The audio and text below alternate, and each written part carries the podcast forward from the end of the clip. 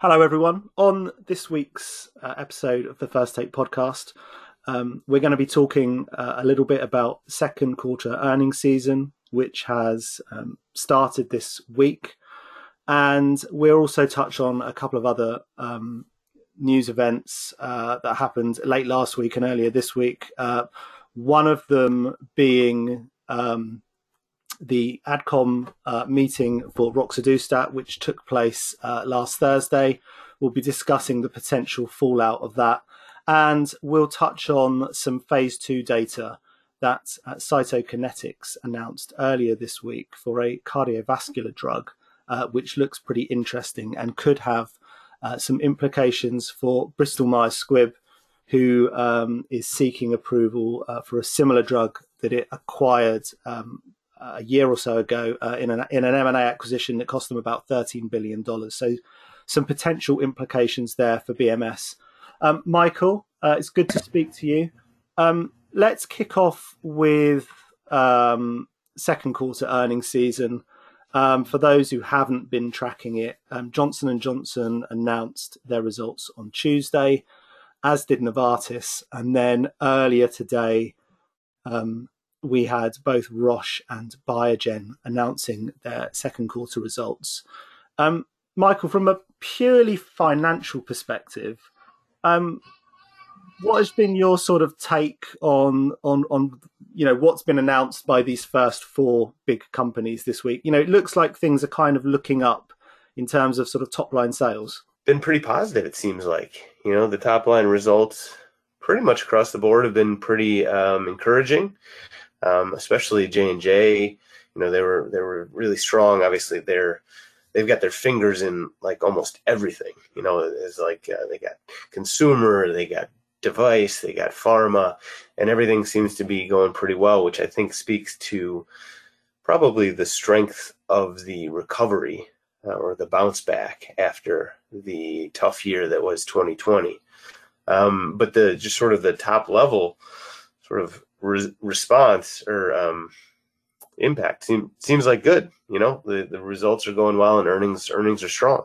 Yeah, I mean, certainly in terms of of looking kind of um, like I said on Tuesday's results and then some of the results from today. Certainly, I think you know Johnson and Johnson, Novartis, and some of Roche's kind of established franchises that are you know would be considered growth franchises. Um, you know they seem to be they seem to perform really well in the second quarter.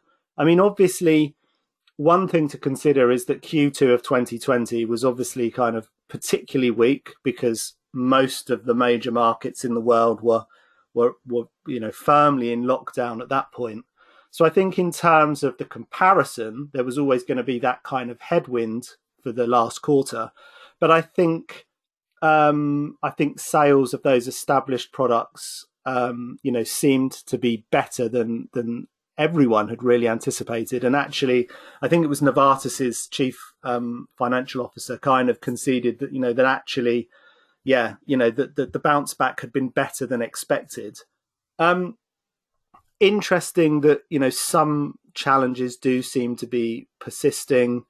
Um, the companies that have reported have given sort of slightly different figures on this, but sort of I think Novartis was saying on Tuesday that they kind of feel like their oncology um, portfolio is maybe not quite up to pre-pandemic levels. I think they were kind of talking about kind of certain, so anyway, certain cancer diagnosis rates being maybe at about seventy-five percent, and then Roche today were talking about you know. Um, sort of the cancer business being maybe back at kind of 90% of, of kind of pre-pandemic levels. So I think that, you know, there's still further room for growth. Um, and obviously there's this kind of, um, there's a sort of slight lack of commitment, I think, at this stage to say that everything is definitely going to be better in the second half of the year. Um, I think pharma companies are obviously, like everyone, hopeful that there's going to be a kind of a continued return to normality. Um, but certainly, there's continued talk about you know the Delta variant of COVID nineteen. Um, you know the fact that that hasn't necessarily spread um, in the US and large parts of mainland Europe yet, and that could have um, an impact on, on on whether things can stay open and whether those um, you know drug sales can can continue to recover at the current rates. I know you looked at Johnson and Johnson, Michael. What was your kind of take on their um, vaccine sales? Because obviously that was something that a lot of investors were looking at. Yeah, exactly. I mean the the sales themselves were minuscule. I mean, it was like a hundred and some million in sales worldwide, with fifty coming in the U.S. Which, I mean, for like a product that had just been launched, obviously that's in a general sense not that bad. But then you compare it to what Moderna and then Pfizer slash BioNTech are reporting in the billions of dollars range. Obviously, that shows the um, the hesitance that uh, a lot of people are having to getting the J and J vaccine. Also, they obviously went through the temporary pause um, during the quarter, so that obviously it sales.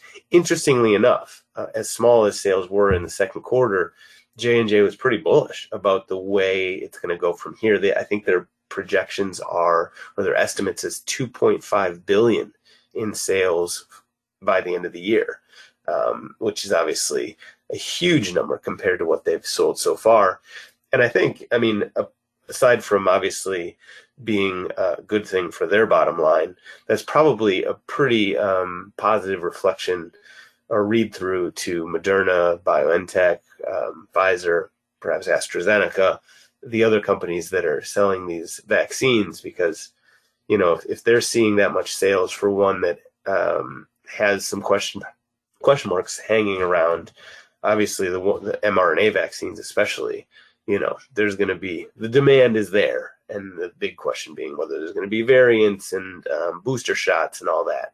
But it just clearly shows the uh, the demand that's out there for these things. Yeah, I, I, I think when Pfizer announces its results, um, which I believe is next week, I mean, I think that's probably going to be the question that they're asked the most. Is you know, what opportunity is there, or what necessity is there going to be for for the need to have boosters. I mean, yeah, to put that 2.5 billion dollars for J and J's vaccine for the full year into perspective, I think I'm right in saying that the consensus forecast for Pfizer's vaccine sales is eight billion dollars for the second quarter. So it's, I mean, yeah, it's understandable why investors are keen to know um, how durable uh, Pfizer's vaccine revenues from COVID 19 are, because obviously it's, uh, I think this is something we've spoken about previously. It's, um, you know, it's generating a, a potentially a huge amount of cash flow for Pfizer, which can be, you know, invested in other areas. A um, couple of other things I wanted to highlight um, from Novartis's results that we wrote about this week. If you know, if anyone listening wants to wants to you know delve into it a bit more, then I, I urge you to sort of seek the articles out. Um, the head of um, Novartis's pharmaceuticals division um, played down, you know, was asked directly and played down the threat as she felt from the SGLT2 inhibitors in the heart failure market. Obviously, Novartis is um, is in that market with Entresto, which continues to be one of its um, most important growth drivers. Uh, we heard a couple of weeks ago that um, Boehringer and um, Boehringer and Eli Lilly's SGLT2 inhibitor Jardiance has hit its primary endpoint in a um, in a heart failure study uh, in patients with preserved ejection fraction. Um, so we'll have to wait and see what those data look like. But Novartis is kind of saying, um, you know, even if those data are really impressive, they think the two drugs will be used um, in combination rather than competing with each other on the on the whole. And Novartis also announced um, that their um, cardiovascular drug um, Inclisiran, uh, which has been resubmitted to the FDA. Um, they received a, a, complete response letter last December because of um, uh, manufacturing facility inspection issues. They've been set a new PDUFA date for um, the beginning of next year. Um, and I thought it was quite interesting listening to a few of the things the company was saying about the way that they're preparing for the launch just made made me wonder, you know, if if the pandemic really has died down by the end of this year, early next, you know, that delay in a funny kind of way, may even sort of serve Novartis well if they've had time to put more preparation into that launch. Um, that launch is obviously massively important to Novartis because it's the drug that they um, bought the medicines company for uh, for about ten billion dollars a couple of years ago. Um, a lot of analysts still a little bit skeptical as to whether that was worth um, the money, but Novartis thinks the drug can generate you know multi-billion dollars um, in terms of peak sales. So that's an important regulatory date for the, for those guys to look forward to. Um, Michael, let's sort of shift our focus to the two companies that were reporting today. Really interesting, simultaneous um, uh, earnings calls. So you had to choose uh, as a, as a pharmaceutical journalist, you had to choose whether you were going to listen to the Biogen one or the Roche one. Most of the focus was about Alzheimer's disease. Biogen have obviously received approval for Aduhelm. Um, it's come in for a huge amount of scrutiny, directed both at the company and the FDA. Um, Biogen really today kind of were quite, um, I guess you could use the term aggressive in their sort of pushback, suggesting that there is a lot of misinformation being put out there, which is their suggestion is that it's actually now kind of harming potential adoption of Aduhelm um, and could potentially limit its use in Alzheimer's disease patients. So I sort of just wondered what what you kind of made of of the pushback from the company today. I mean, I get it. I don't think it's going to have any impact whatsoever. You know, if there's patients with Alzheimer's disease and the families are dealing with it, they're going to, you know, this some some to and fro in the press whether it be the the lay press or like the you know trade press, that's not going to affect much. You know, the people are going to want this drug, and the debate. You know, I don't think it's really going to the negative media focus as I think they're probably trying to portray it. I don't think it's going to have any impact. I understand where they're coming from. You know, they've been the they've been the butt of a lot of criticism over the last few weeks.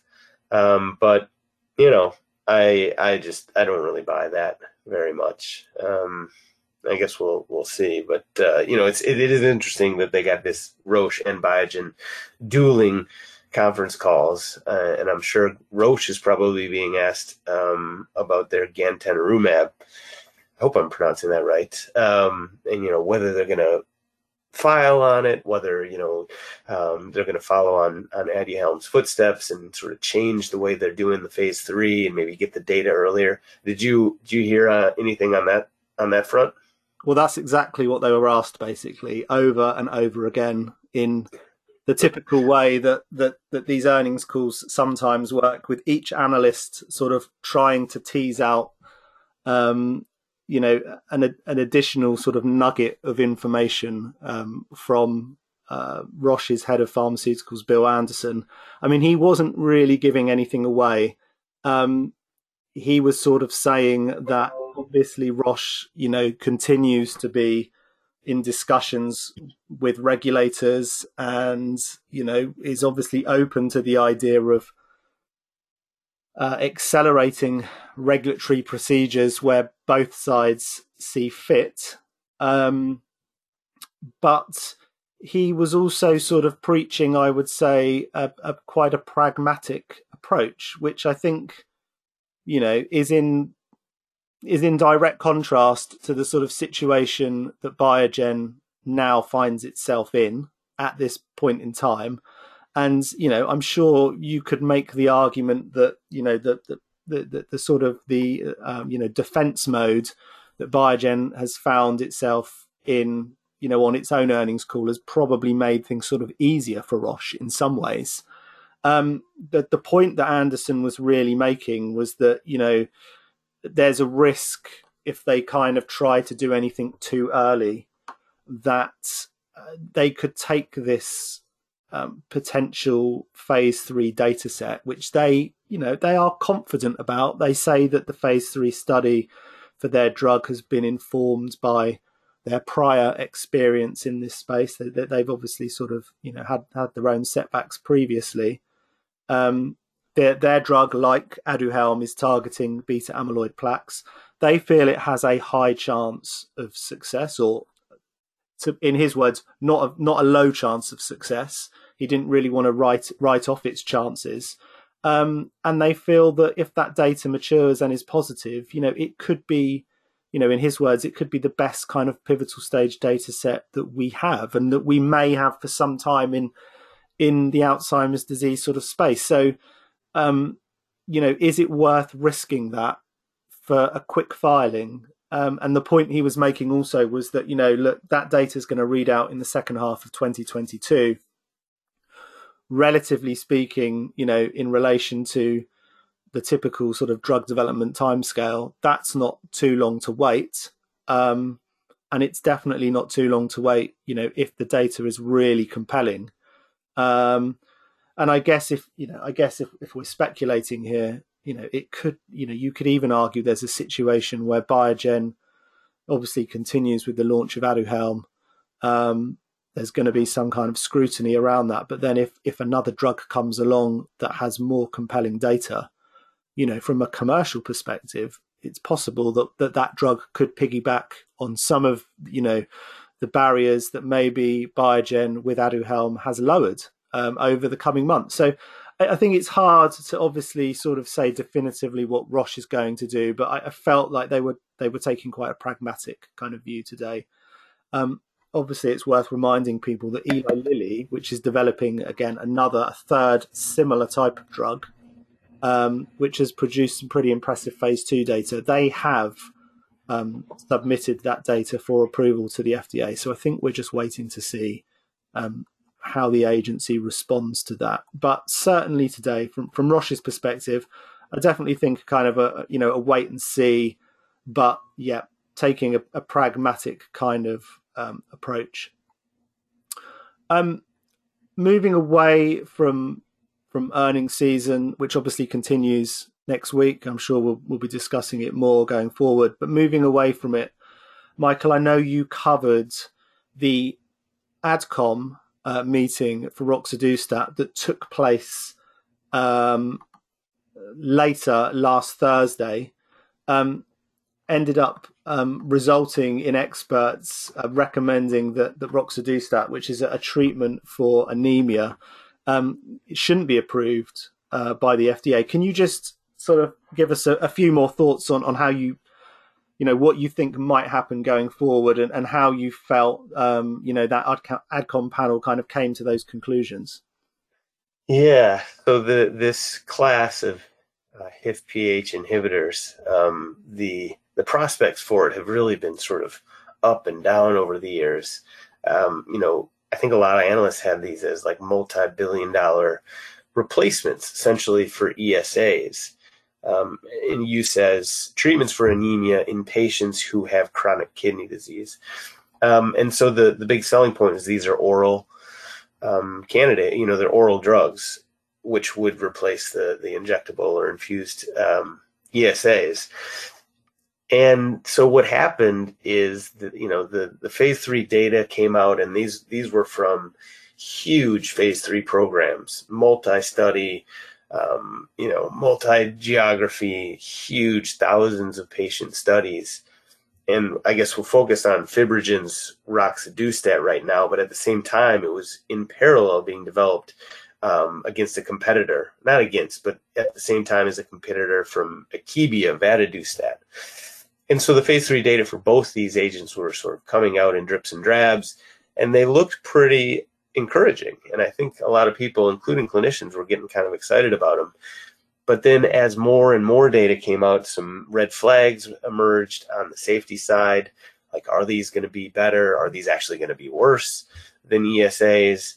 And that's what basically it came down to for the um, AdCom last week on late late on Thursday when they basically rejected Fibrogen's uh, roxadustat in both the indications it was seeking, which is use um, for treating anemia in CKD patients, those that were not dialysis dependent, and then those that are dialysis dependent. So there are two separate groups. And I think, you know, there was talk coming in, oh, are they going to get a black box warning? They'll probably get approved.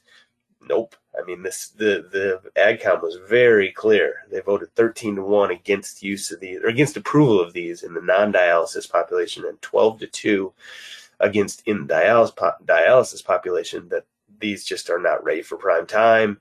They want to see more data. I think they're basically questioning the cardiovascular cardiovascular safety of these agents and that has read through not just for this program, which obviously is going to have, you know, FibroGen and AstraZeneca, who they're partnered with, are going to have to go back to the drawing board, perhaps run some more studies.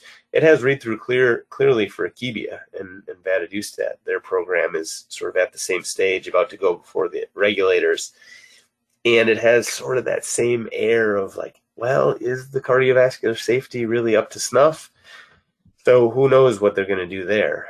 Um, interestingly enough, uh, and uh, you wrote about this that GSK then came out the next day and sort of maybe rubbed a little dirt in the wound of, of AstraZeneca, right? Yeah. So, you know, on the Friday, GSK announced similar process, I guess. You know, they've, they've got a, a five, uh, you know, a, a phase three uh, study program that comprises five uh, large studies. Um, and they announced on Friday that these studies have met their primary endpoints um, in patients, um, you know, with anemia that's due to, to, to, chronic kidney disease. So, yeah, I mean, I think we all saw that announcement and kind of felt, you know, it, it didn't feel like it was a coincidence that that there'd been a negative, um, you know, AdCom meeting on the Thursday um, which, as you kind of you know alluded to, has sort of cast some doubt over not only the, the, the drug that the meeting was the subject of, but another drug that's kind of been developed in parallel. And then you've got um, you know a third player, if you will, coming along and saying, "Well, hang on, actually, our drug works." Obviously, there's also the sort of slightly intriguing fact that it's GSK. Um, you know, there's been lots of question marks about uh, the ability of that company to sort of innovate in terms of R and D. You know, from from my perspective as a UK based, you know, pharma journalist, there's also the kind of the the interesting angle that AstraZeneca has almost been held up as a bit of a blueprint blueprint for for Glaxo to kind of follow. Um, you know, they've really you know, AstraZeneca has really revitalized its pipeline in the last sort of decade or so, and and, and I think investors would love to see Glaxo do the same sort of thing. Um, I guess at the moment there's the you know there's the idea that this is a provisional win for GSK. You know, we've got top line data, and you really need to see you know detailed results. Um, I guess not only to see if, if, if the efficacy for this drug, which is called daprodustat, is there, but really, I guess you know what everyone is looking for is, is the safety data. And at this moment, you know, GSK is, is saying that everything's positive, um, but until we see the detailed results, um, you know, I think I think, like I said, it's a potential or a provisional victory for GSK. Um, you know, I guess on a positive note, you'd view it as well, this is now a potential opportunity for them to bring a drug to market where there might be, you know, less or perhaps no direct competition for a number of years. Um, so in, in, in that sense, the the Adcom panel result, you know, could could potentially, uh, you know, sort of soften the competitive headwinds that they're going to face in the future. But obviously, we need to see the detailed phase three results. Um, just to finish on this week, um, I thought it was worth mentioning some data that Cytokinetics announced. Um, it was some uh, phase two data for a drug called CK274. Um, it's been shown to significantly improve cardiac function in patients uh, with the inherited condition of obstructive hypertrophic cardiomyopathy. Um, Michael, this is a you know we're seeing quite a lot of this at the moment. We're seeing a lot of um, you know uh, novel drugs being developed in the cardio space, and obviously this has implications for Bristol Myers Squibb, who bought um, MyoKardia for just over thirteen billion dollars last year. I mean, they're obviously further down the line Uh, their drug's sort of awaiting approval. I think in the US it could be approved right at the beginning of next year. But you've got to assume that that BMS is now kind of going to be looking over its shoulder. It might not have such a clear run on the market as it was hoping it would. Right, exactly. So this is phase two data, and obviously the phase two, two data look pretty good. Whereas, as you said, the Bristol Myers agent mavacamten is now sort of right on the precipice of approval. But uh, so you know, BMS paid 13 billion for for the program, uh, which is interesting because Cytokinetics just added about so they added 15 about 55 percent to their market cap uh, over the course of the next couple days after the phase two win, and that translates to only about a billion in market cap. So um, it's interesting that uh, what investors are thinking. Um, you know, obviously, first Bristol Myers has will have this first mover advantage. Um, it's a little too early. I know Cytokinetics was asked um, on the conference call to you know make comparisons, but they were they were very clearly not going to do that at this point.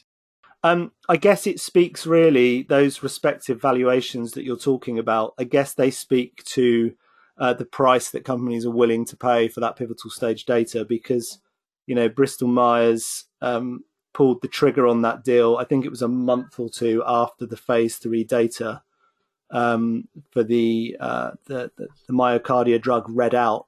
Um, and and as you alluded to, you know, some analysts have actually even said, you know, this data for the cyto, cytokinetics drug, you know, it looks like it could be sort of marginally superior but obviously it's only phase two. It's in a smaller number of patients. Um, and we're going to have a couple of years yet to wait and see if those results can be replicated uh, in a phase three study as well.